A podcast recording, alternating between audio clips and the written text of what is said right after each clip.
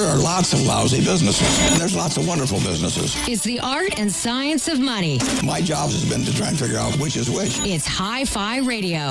From the Global News Radio studios in Toronto, with Hi-Fi portfolio managers, here's Wolfgang Klein and Jack Hartle. Welcome to the weekend, and it is a long weekend. So you can get the barbecue up and running and quench your thirst and stay nicely hydrated. And do not drink and drive, my good friends. No, our finest will be out there patrolling the highways and byways, so keep it cool and stay safe. Very, very important.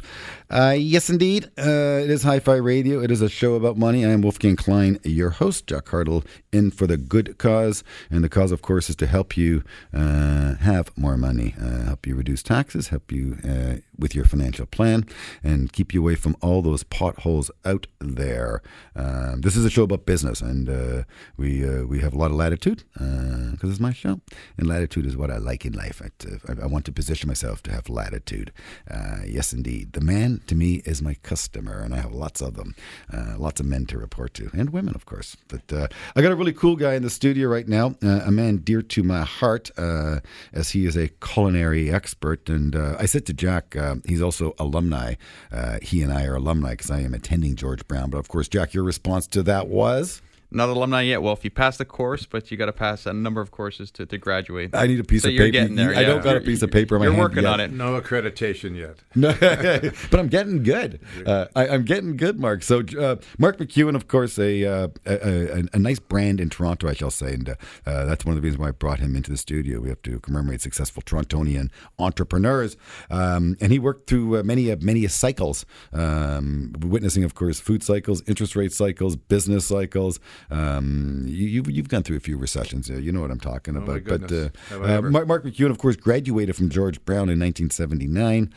He was Canada's youngest ever executive chef when he was hired by Sutton Place Hotel in Toronto. Opened up his first restaurant and a very well-established brand, North 44, in 1990. And that's my point. That was a tough time to open up a restaurant. I'm dating myself, but that's okay. And you survived that, Mark. And I tip my hat to you. But you're dynamic. You have the one up in Hazelton Hotel, of course, a luxury hotel in Yorkville, and real estate prices there I think are probably the most expensive in North America. So you have guts, my friend. So congratulations to you on all your success. So I don't know where we're going to go with the show. That we're going to have some fun, and we're going to talk about you and your business as I eat at your Bymark restaurant in the financial district. I will say to you, Mark. Real meat. Forget Beyond Meat. You know how to do the best burger in the country. I tip my hat to you for that $40 piece of deliciousness that you served me at Bymark. And when I was first told about that, a brand was created in my mind when someone said, well, if you got to go to Bymark and try their burger, but careful, it's about $38. And this was in I said, 30? Are you kidding me? I couldn't get around the price point. Someone took me there, served me the burger, and it was off the charts, worth every penny. Then you understood. And then I did understand. Yeah. And again, I'm having a lot of fun at George Brown. You of course, sit on the board of directors at George Brown. It's a fantastic culinary arts program right here in my own backyard. And we Torontonians don't experience our own city enough. And it's a beautiful city. It's a great school. I went to the original campus, which was in Kensington Market at the time. That was in 1977. It's that warehouse on Nassau Street that was George Brown College. That's what the culinary college was, and they did hair and makeup, I think, on the second floor. So in your spare time, you go down and get a facial massage and get your hair done. That's why you look so good. Learn to cook. Ah, that was your trick. Yeah. Hey? In between your mise en place, a little facial. Exactly. You know, it's funny that concept of mise en place, and I speak to Jack about it frequently now, as I'm a student, an undergrad. Mise en place, direct translation, put in its place. Yeah. Put in its place from Escoffier in the French, of course, to make sure everything is in its place in advance of preparing your dish. Life is like that. You know, Jack's a hockey player, and it's all about practice. I'm a portfolio manager, as is Jack. And the more research, the more work Jack and I do in advance of putting a trade on, the more successful the trade tends to be. If we don't properly put together our mise en place in the world of business and finance and life, the outcome won't be what it could be. But I'm telling you, doing my mise en place at home as I'm preparing dishes for my family, I kid you not, my food tastes so much better because it is properly organized. Yeah, when I do a dinner party at home, I do it just like I do it in the restaurant. Everything's prepped.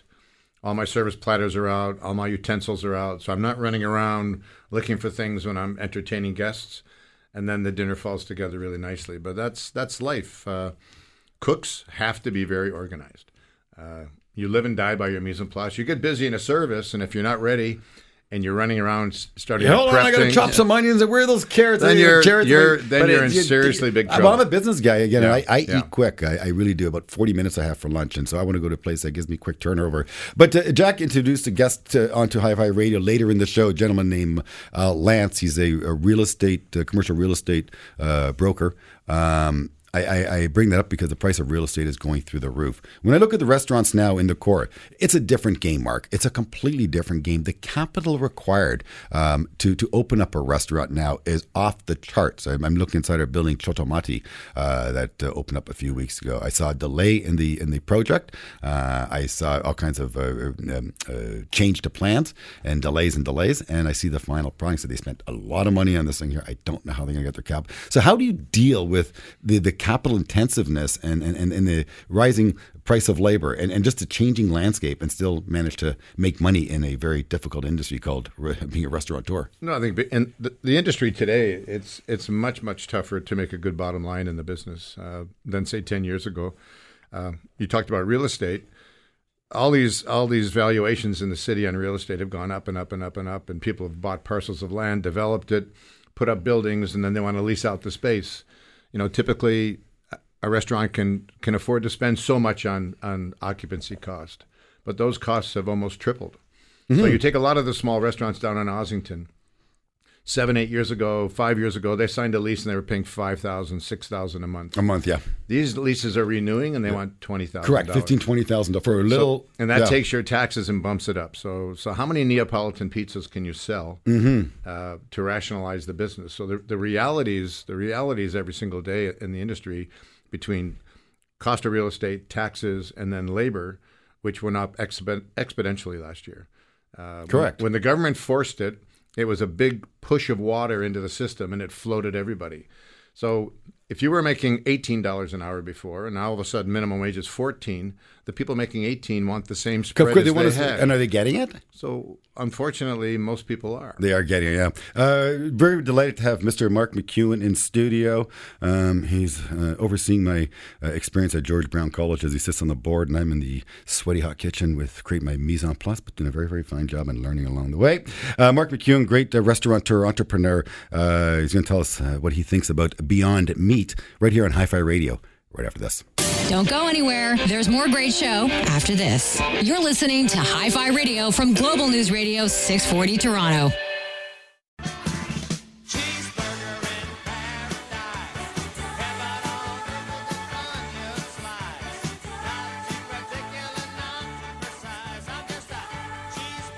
Okay. Well, as I said earlier in the show, if you want the best hamburger in Toronto, Bymark in the financial district. Mark McEwan's establishment, or one of his establishments. Welcome to the show of Hi-Fi Radio, show about money. Delighted to have Mr. McEwan in studio. So much to talk about with Mark, but front and center, you know, one of the hot stocks of the summer has been Beyond Meat. Jack IPO'd at what, $20? $25, yeah. High of the stock, ago. What, over $200 American, correct? Yeah, those shorts really got squeezed, I think, a couple weeks ago for sure. Yes, they squeezed the shorts, gave them a little wedgie. Didn't they have a hiccup yesterday when they put another 750,000 shares out? So they're going to... The founders, I guess, are also doing a secondary offering, which means that the founders recognize that I think the market's a little frothy at these levels. Time to sell some stocks. Slightly frothy, maybe extremely frothy. And, they're willing to obviously part with some of their Beyond Meat shares. So Mark McEwan, we're going to ask him, because I'm being asked the question as a portfolio manager frequently by various media outlets, what I think about Beyond Meat. And I just say I think it's egregious, and I think the competition is going to come at them from the likes of Tyson Foods and Nestle and all those big food conglomerates internationally who certainly have the clout to create and reverse engineer a Beyond Meat product. But Mark, a couple questions. Number one, I used to ski, I still do ski, and I'd say back in the early 90s when I went out west, all of a sudden a BC veggie burger hit the slopes, and it was quite good. Didn't hold heat very well, but it was very flavorful and nutritious and quite simple. I think there's some oats in it and some, I don't know, bit of this, bit of that, but nothing complicated. First and foremost, Beyond Meat, I believe it's a very processed product. Can you speak directly to the product? Do you have an opinion about what they've created here and how they create it, and how do you get a pea? We went through a taste test on it just for argument's sake. I thought it was okay. I'm not a big veggie burger fan. Like, I would prefer to eat a salad, and if I'm going to eat vegetables, I'm going to eat it in proper form. But somehow it really has struck a chord with people. Mm-hmm. You know, the whole vegan story, the vegetarian story, cutting beef out of your diet or cutting your consumption of beef down, it just seems to resonate with people. As a product, it's okay. It's okay. I don't get the rage, and I agree with you. There's going to be lots of competition in the category. But veggie burger, I don't know. I'd rather have a real burger. Things go in cycles, and the cycle I thought was everything's supposed to be fresh, organic, right? All down that line. It's simple. Whereas this seems like, all right, it's a vegetable, but highly, highly processed. But like a potato chip is a vegetable too. Doesn't mean it's healthy. But no, Mark, at George Brown College, you have a food science division, correct? They do. And so if I wanted some expertise and some consulting on creating a new product, I could come to George Brown, commission them to give me some food science as to how the product will hold up, how you preserve the product. So what kind of food science had to go into a pea to turn it into a burger-like product? Well, most of the veggie burgers are based in bean or lentil-based. I believe Beyond Meat has a beet element in it, which gives it the color. It actually has there's some beet in it. It's made from a pea, but there's beet in it to give some color, correct? There's a variety of things, and what you want to create is some texture and some unctuousness when you bite into it.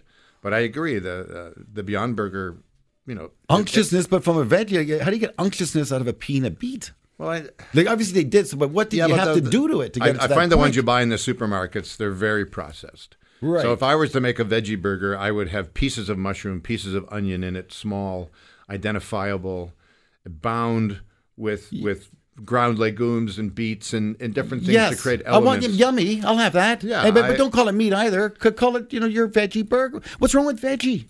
Why are they afraid of that word? The vegans out there, do you not like the word veggie? Do we insult you with that word? Do you prefer the word meat? Vegan? No, you don't. I have a vegetarian friend that she'll come over to the cottage and have dinner with us, and she'll bring a couple of veggie burgers for us. We'll be eating chicken and ribs, and we'll throw a couple of these sorry-looking discs on the grill. I feel really badly. They sort of drop on the grill like that. Put some vinaigrette over top of it. No grill marks. One flip where it's going to fall apart, I guess. Eh? Yeah, it's one of those stories that everybody's latched onto, and I'm not quite sure why. Well, there's extreme enthusiasm obviously around Beyond Meat, but it actually brings me back to when I was in university, actually in college, and I remember my professor telling me that the Atkins diet was going to put McDonald's out of business. I think within a month, McDonald's bottomed. It was trading around $12, maybe $10, something like that. We own McDonald's for our clients. Obviously, the lineups are still there. Stock's $200. Burgers and fries. That's what they sell. There's no Beyond Meat there at the moment. That's a 20 bagger, eh, Jack? Absolutely. A 20 bagger. Yeah, plus on that dividend. Stock. Plus dividend. Incredible. So I think the professor failed on that one, Wolf. Well, Mark, look, you are resonating on a number of fronts with me. I indicated you make the best burger in Canada. You are on the board of directors for George Brown, a school that I recreate at on weekends and learn so much wonderful. So again, I think it's an absolute life skill. Being able to cook and prepare food for yourself is an absolute life skill in a world of Uber Eats and it was what's the one I ordered on the weekend? Just Eats? Just Eats, yeah. So why at your age, George Brown? What's that? How did George Brown enter into your life at your age? Yeah, look, we're going to go to commercial break, and I do want to I will answer your question, Mark, but it was running time. Commercial break. I also want to talk about your charitable work, because you also resonate there, being an ambassador of Second Harvest in Toronto. Again, you're hitting the heart of people that this stuff counts, my good friend. So, Mark McEwan in studio.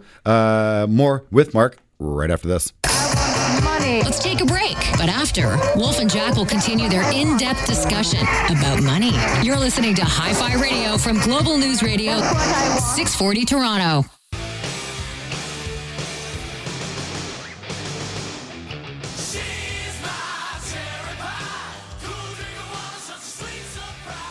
Wakey, wakey. That'll do it to you. Yes, Wolfgang Klein here, Hi-Fi Radio. It is a show about money. It's a show about business. It's a show about trends and brands and a whole lot of interesting things. It's our show, and, well, we have a lot of fun bringing it to you each and every week. We have Mark McEwan in studio. Mark McEwan, of course, is a worldly chef. He's also an American. Did not know that. Dual citizenship presents some unique challenges to investors out there, I shall say. But we're telling you where Mark's hitting my heart here. He's also very much involved in philanthropic participation. He's a big ambassador for the Second Harvest in Toronto.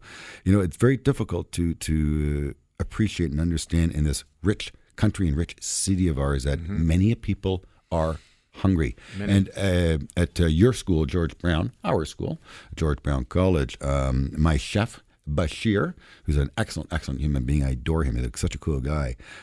He's about to go back to school and work on a thesis, food equality, because he believes food is a human right. So tell us about your participation, what you do for Second Harvest, and why that's important to Mark McEwan. I've been on the board at Second Harvest for a long time. So 30 years I've supported the charity. You go right back to the first day, and what it was chefs in the city that work with the finest ingredients all the time. To your earlier point, it's really hard to imagine that many, many people have no idea what they're going to eat when they wake up in the morning. So breakfast, lunch, dinner, you have young mothers with children that can't feed them before they go to school. You have people that live on the street. They have no idea how they're going to feed themselves. So what we do with Second Harvest is we take usable food, repurpose it, get it out to people in a huge way every single day of the week. So this could be single moms, as I said, the elderly, the people that are disenfranchised on the street.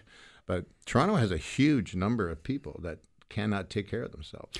Tell us, number one, how much tonnage goes through Second Harvest, again, through reusable food? And number two, based on estimates being on the board, you've seen statistics, how many people rely on these services in Toronto? Oh, we have thousands of people every single day that are fed by Second Harvest, like lots of people. I don't have tonnage, the figures in my mind right now. The efficiency of Second Harvest is what really caught my attention. From an administration standpoint, it's a very simply run company. There's no overhead. There's no money wasted. 85 cents of every single dollar goes straight out to people in the form of food. Mm-hmm. And they do such a beautiful job of it. So for me to be on that board and to support year upon year upon year, we do the big food festival in June every single year. We just did it at the Brickworks this year. It was fantastic. So all the chefs come out. They put their best wares out. There's a little competition between the chefs to see who can have the coolest dish or the most talked about dish. And we raised over $1 million again this year. Well, so. You know, Jack's ambition one day is to have enough money that he can offer Warren Buffett the highest bid to have lunch with him. Well, but no, I'm not done yet, Jack. But I understand people can do the same with you because, as a matter of fact, Tracy Pound in our office spent money to rub shoulders with Mark McEwan. Feel privileged about this, Jack. Spend money to actually cook with Mark McEwan. I can pay you to cook with you. All right, I'll have to pull out my Japanese knife and my stone. We do that all the time. I think that's so cool. Those are great money makers at dinner parties when they auction off. So I just did something with OLG to win a dinner with me with 6 friends. I will cook for you at Bymark. You stay at the Hazelton Hotel. So look for it online. All right, what was that worth? In case Jack can't afford Warren. Well, it's not going to cost you anything, but you have to enter to win, right? I see. So it's a lottery, and it's going to be quite an extraordinary evening. It'll be a lot of fun. So we do lots of things like this for charity, and it's good to give back. So people that support me in my business, when they come to me and ask me to help them out, I'm always there. But it doesn't stop there. There's so much more. Mark McEwan, The Heat, Top Chef Canada. You're dynamic. You keep going. Well, we're back in studio in October for the 8th season. It was supposed to be 1 season. And I predicted in hair and makeup, I said, we're going to do 9 seasons, and everybody laughed. So here we are, season 8. Going into season 8 in October. Wow. Well, I worked on a TV show. It was just a pilot called Stock and Awe. And we did not get past 1 season. So I commend you for that because I know how difficult it is to renew such contracts. We have a great time on that show. Lots of fun. Isn't that dynamic? Good food, bad food, good days, bad days, lots of tears.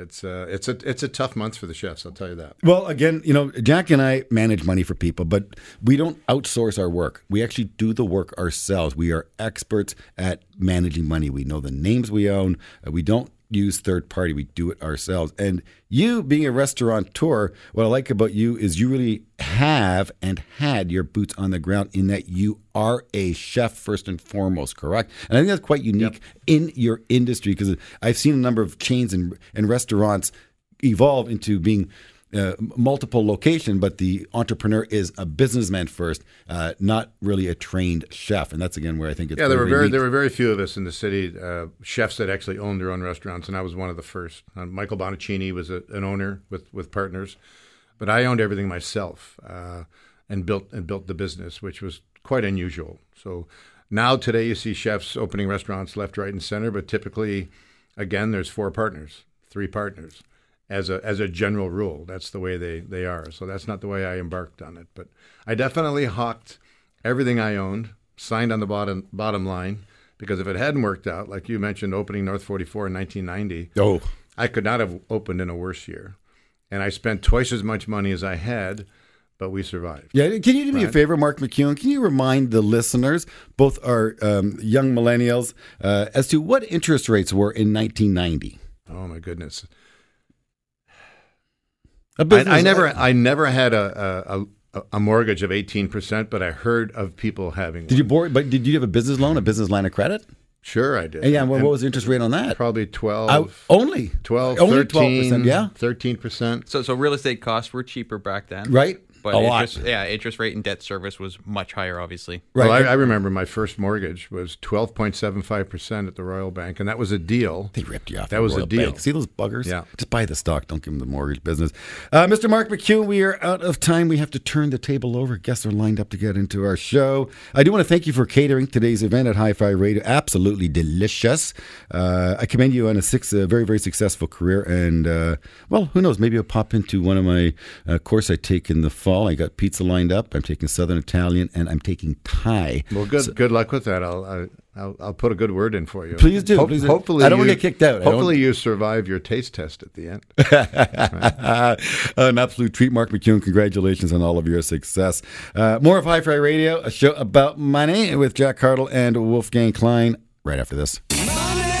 Listen, we're going to take a break, but when we come back, more Money Talk. You're listening to Hi-Fi Radio from Global News Radio 640 Toronto.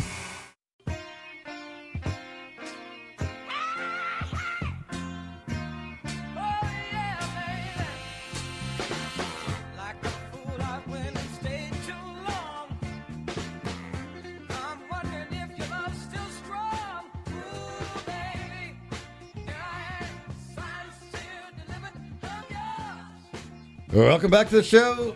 It is Hi-Fi Radio. I am Wolfgang Klein, portfolio manager with Canaccord Genuity Wealth Management, here to take care of all of your money needs. If you have any questions, you give us a call anytime. Jack and I would be more than happy to help you out. That is what we do. We help people become wealthier. So many things we can do for people, from the small to the large, from keeping you from making some common mistakes to giving you some more sophisticated, strategic solutions. Yes, indeed. We have a very interesting guest on the line here, Lance Coulson. He is Executive Vice President of National Apartment Group in British Columbia. He's with CBRE. He is a deal closer. Multifamily apartment buildings is what he specializes in. And, well, throughout his career, he has sold just under $3 billion. And this is not Mike Myers speaking, $3 billion in transactions in the greater Vancouver area. Lance, a couple of things going on that have caught our attention here in the East. Number one, there was a lot of foreign money moving into Vancouver. There was always questions, is the money just being laundered to get it out of various international jurisdictions into a safe jurisdiction? And number three, foreign buyers were pushing property prices through the stratosphere, so the locals could not afford to purchase their own real estate, which leads me to myself as a father and as a parent living here in Toronto, hearing the latest statistic that you have to earn at least $22 an hour just to be able to rent an apartment in this city. To be able to afford a average home in Toronto with $1 million price tag, like who can do that in this day and age? So it's a scary world in real estate. So can you help us set the stage? What's taking place with the international money out west?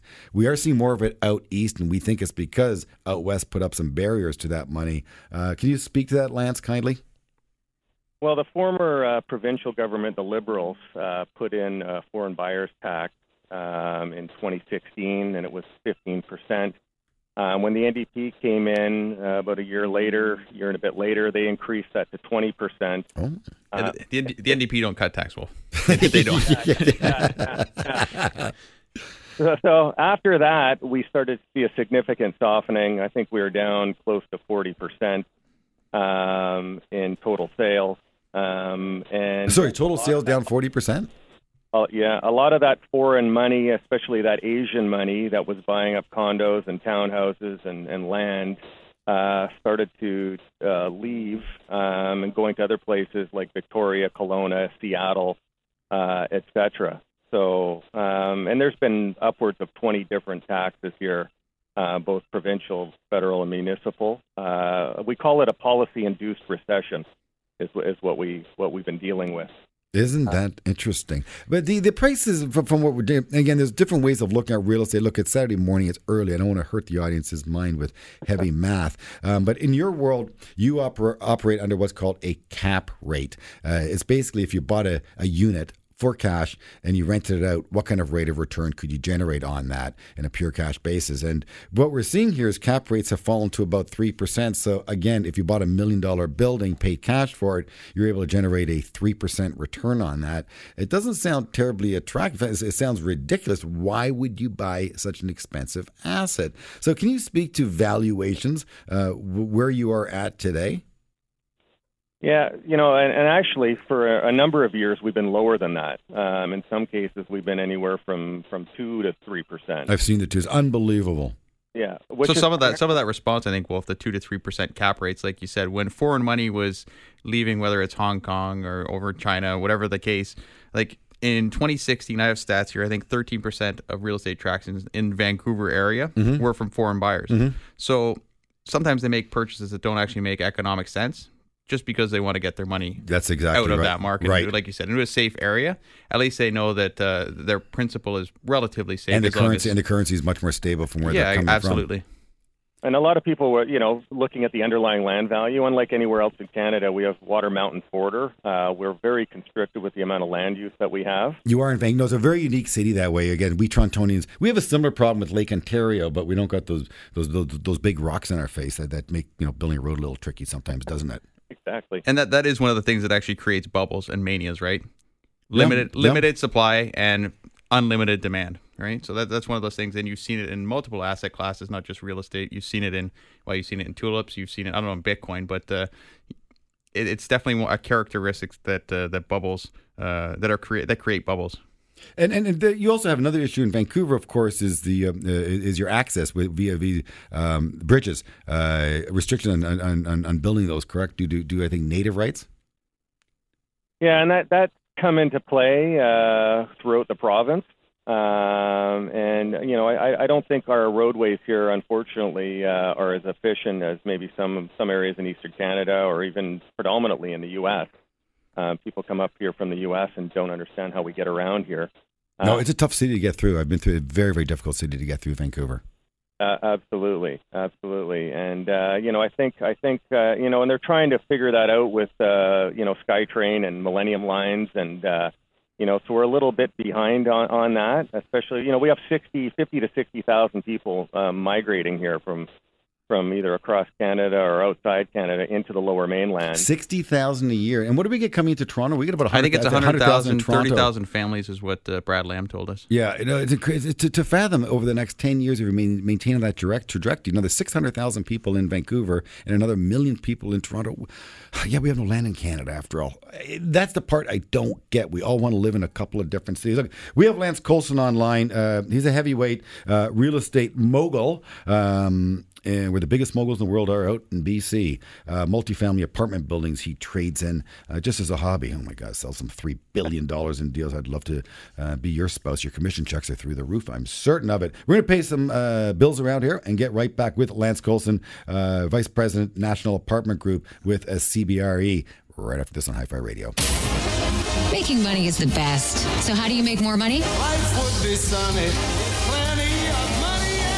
Back after this. You're listening to Hi-Fi Radio from Global News Radio 640 Toronto.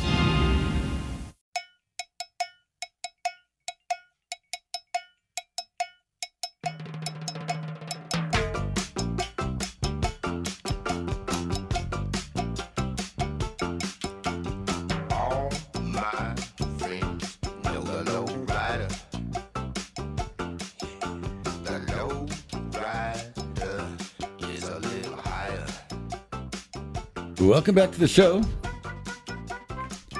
It is Hi-Fi Radio. I'm Wolfgang Klein, your host. Yes, low rider. Certainly not for real estate prices, but for the ancillary aspect of real estate, and that is interest rates. Got lowered in America by 0.25%. Bank of Canada on hold for now. Perhaps they do lower interest rates later in the year here in Canada, but it is such a driver of real estate prices. We have Lance Coulson on the line. He is the vice president of the National Apartment Group. Yes, in his spare time, he sells apartment buildings. Oh, yeah, I'll sell that 50-story building over there for you. Make a little commish on that $1 billion deal and, go to Whistler, I guess. You a big Whistler skier, Lance? A little bit. You got yourself a little condo up there? No. But because your Whistler is basically, I guess, the Muskoka of Ontario. That's where all the high-price heavy rollers hang out. Even in the summer now too. It's actually a nice little place in the summer with the Olympic ski team up there training it. They got the bicycles going down the mountain, and the hotel's trying to keep open and maintain business activity. But let's talk first and foremost about interest rates. I know your company pays a lot of attention to interest rates. That is a key factor in the lifeblood of your business. What is your forecast for Canadian mortgage rates over the next couple of years? I think they're going to continue to kind of be around this level or slightly lower than they are right now. With some, the uncertainty in the global marketplace.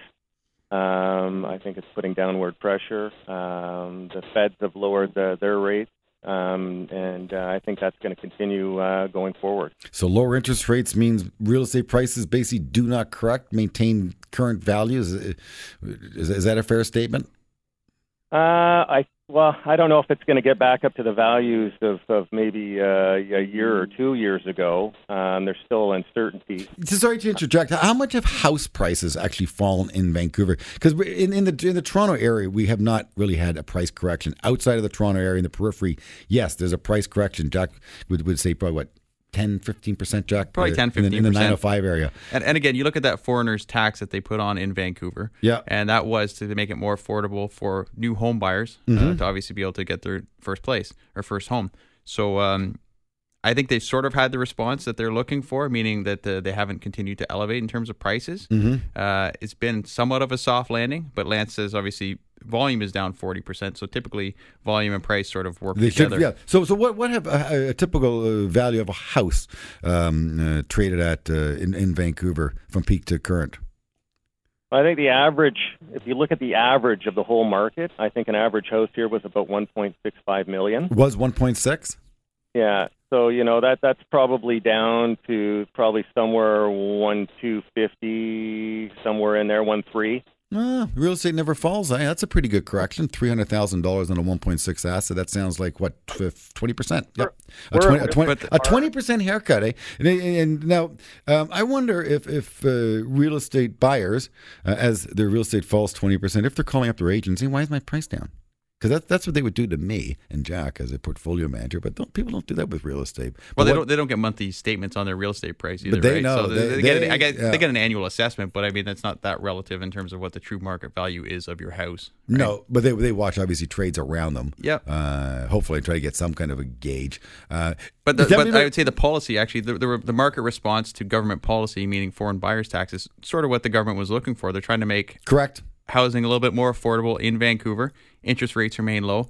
Coming over to the office, or coming over to the studio today from the office, I had a couple millennials asking me about affordability and just saying, based on the median income in a major city, whether it's Toronto or Vancouver, how are we supposed to be able to afford a house, whether it's 5 or 10 years down the road, you know, considering the fact that they're making 80 to 100 grand. Lance, can you speak to that? Because again, millennials are turning 30 in large amounts. This is actually a demographic phenomenon that's taking place. It's called household formations. Millennials are turning 30. And as you turn 30, well, you get married and you have kids and you buy a whole bunch of stuff. Can you speak to the affordability question, please, and to all Canadians? Well, yeah, you know what? The mindset on that is changing. You know, I grew up in the 70s and 80s, and it was kind of hammered into you. You know, one of the things that you're going to do, you're going to get married and you're going to get a house. Right. Or now, because of unaffordability, you know, that mindset is changing. And millennials, for the most part, seem to be adjusting to that and being okay with that. And you're seeing different rental buildings and the new construction of rental buildings kind of appealing to those type of millennials that are making good money, which is, you know, 80 to 100. And maybe they can't, you know, afford to get into the market right now, but they're still getting a good rental accommodation with, you know, amenities such as full gyms and media rooms. And they seem to be okay with that. And that seems to be a different mindset than maybe it was, you know, 20, 30, 40 years ago. We have Lance Coulson on the line. He is a heavyweight real estate mogul out in Vancouver, the most expensive real estate market in Canada. Toronto continues to try to rival it, but Vancouver always stays one pace ahead of us. And right now you're about 20% more expensive. I think the average house in Toronto is worth about $1 million. You're telling us the average house in Vancouver is now $1.2 million. Look, we're going to go to commercial break and continue to pick the mind of Lance Coulson, the $3 billion sales guy on Hi-Fi Radio. Right after this. Stay with us. There's more shows still to come. You're listening to Hi-Fi Radio from Global News Radio 640 Toronto. I see your true colors. That's why I love you. So don't be afraid to let them show your true colors. True colors are beautiful. I just had to play that song. I don't know. It's been a mind worm stuck in my brain for a couple of weeks. I started playing Hi-Fi Radio. I tried to, yeah. Pass on the mind worm. It is Hi-Fi Radio. I am Wolfgang Klein, your host. I hope your long weekend is off to a great start. And, well, I hope we give you a few ideas that can put a few more shekels in your pocket. You know, we talk about real estate continuously. It's just an ongoing discussion. And I'm a father of three kids, and I don't know how my kids are going to get housed when I kick them out of the house, because they can't stay with me forever. They must grow up and, well, take on wings and fly. But it is frightening and it's depressing as a parent to see the major urban centers, certainly Vancouver, Toronto, how expensive they are. There's obviously Montreal, but I know speak it too good a French, nor do my kids. So the other issue that we see, and Jack brings the point up and brilliantly so, is apartment buildings. First of all, when you drive through Toronto, you see the apartment buildings. They stand out. They are all, for the most part, eyesores. They're decrepit. They don't look overly safe to me, and they make gobs of money. The REITs that own those are good buys. Those stocks are expensive, but those are great cash-flowing assets. I tell you what I am seeing in my neighborhood as well as those low-rise, and there's a lot of them in Toronto, Jack, and they got the same color brick. It's like this yellowish-brown brick. They're probably 6 stories in height. There's one elevator perhaps in it and a bunch of staircases, maybe 4 to 6 units on a floor. And they're starting to level those right in the Kingsway neighborhood, take them down and put up a 9-story building, turn the apartment into a condo. We need more apartments in our cities. Lance Coulson, I want you to speak to Jack, because Jack brings a point up based on various legislations. There's no incentive to developers to build apartment buildings. How can this change? How can we improve upon the supply of accommodation, living accommodation, as we bring in 60,000 people into Vancouver year in, year out, and 100,000 people into Toronto year in, year out? Yeah, that's a good question. You know, different municipalities here around Greater Vancouver are doing different things. And one of the things that some of them are doing is by offering extra density to help make that work, or lowering CACs, the development cost charges, or doing sort of a holiday on property taxes where you'll get a 10-year holiday Excuse me, don't make me laugh on that one. You get hauled in. Oh, my God. Like Jack said, NDP. Would that be an NDP move, Jack? I don't know about that one. But it's a good point, though, right? If you have more supply, right, if you create higher density, you would expect, naturally, economics 101, the price of rent to fall, right? Well, again, in Vancouver, it's a unique... Have you been to Vancouver before, Jack? No, I haven't. It's a unique city because, again, Lance speaks to it. You have an ocean. So yeah. There's a nice border. And the mountains. And you have the mountains. Here in Ontario or Toronto, at least, north of us, it's flat. You can develop as far north as you want. Go to Thunder Bay if you want. The Shield might be a little tricky to dig into, but for the most part, you can do it. But you do have the green belt, which is north of us, which you can't develop, right? Yeah, okay, so Lance, let us speak of this green belt notion. Please, I think it's a bunch of politicians who make up this notion, it's a green belt, leave that tree there, it's going to purify air. Nonsense. They're restricting supply. Tell me if I'm wrong. That's correct. It's totally correct. Yeah. In Ontario, Lance, again, speak to this because you know this better than I do. I believe in Ontario, there is 6 or 8 families that control the bulk of the developable land. True or false? That's correct. That's correct. It's scary. That's not capitalism. That's not pure competition. That's an oligopoly. Business, Jack, and I actually like to buy because they have limited supply. They basically can then push their prices as high as they want, and interest rates are allowing them to basically push them to the stratosphere. So how do we change this? I got 3 kids. So the government does have to have regulation that incents those 5 to 10 families, whatever it is, to actually create to create housing, whether it's apartments, whether it's single-family homes.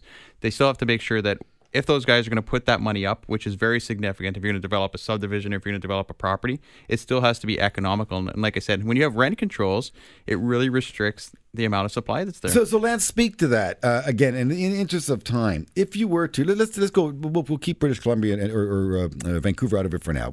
You come to Toronto, come to Ontario, just go north of say I don't know 7 or 89 or something. Nice little farmer's field, flat. Put a bunch of apartments in it. Tell us, start to finish, how would you pull off that project? How much lead time do you need? And can those projects be profitable without having to gouge the renters on rent? Well, it's very difficult because of land prices. And one of the things that's been continuous is construction costs. So if you're paying all the CACs and all the development cost charges on top of the land cost and top of rising construction costs, to do rental, which hasn't been as accretive as building condo, there's the disconnect. Yeah. And a lot of politicians don't understand the math that goes into that, and developers aren't going to build it rental to lose money. So, again, the developer is basically going to build the same structure. He can sell it for more as a unit or less as an apartment is what you're saying. Correct. But unless he gets incentives to make it work.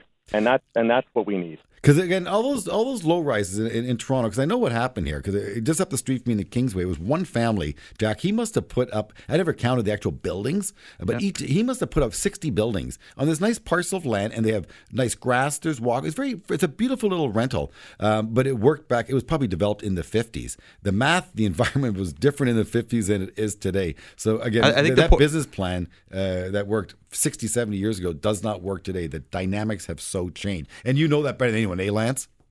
Absolutely. The point that hasn't changed, though, Wolf, is that money still goes where it's most welcome. And what Lance was saying there is the fact that, you know what, if it's more welcome in condos versus apartments, that's where the resources are going to go. We need rentals. Say what you want. They got to fix that problem. We need to have new updated apartment buildings so people who are single, newly divorced, newly married can rent at a reasonable rate and not have to always be concerned about getting kicked out because they sold the condo. You can't kick someone out of an apartment, but you can easily get rid of them from a condo, and that is, again, very, very disruptive and frustrating. Lance, I want to congratulate you for all your success in your business. To sell tall buildings is no mean feat, and so perhaps we'll call you Superman one day. Sort of these big buildings of yours. Keep up the great work and keep us in tune. Let's go on the price out in Vancouver because what happens out west eventually makes its way out east, I guess. It's the prevailing winds. I want to wish you all a great long weekend. Jack, thank you very much for your cause and the new kid working the board beside Loretta, Michael, for, his song selection. It's a singular of Warrant Cherry Pie. Good choice. You have yourself a great weekend. I am Wolfgang Klein, your host. You can always contact us, wolfgangklein.com. Each and every Saturday, the Global News Radio Network, 640 in Toronto. The show is Hi-Fi Radio. Please tell a friend. They will care. listening to Hi-Fi Radio with Wolfgang Klein and Jack Hartle, portfolio managers at Canaccord Genuity Wealth Management. For questions about today's show or any money questions you need answered, email Wolf and Jack at wolfgangklein.com. Hi-Fi Radio, for the love of money. We'll see you next week.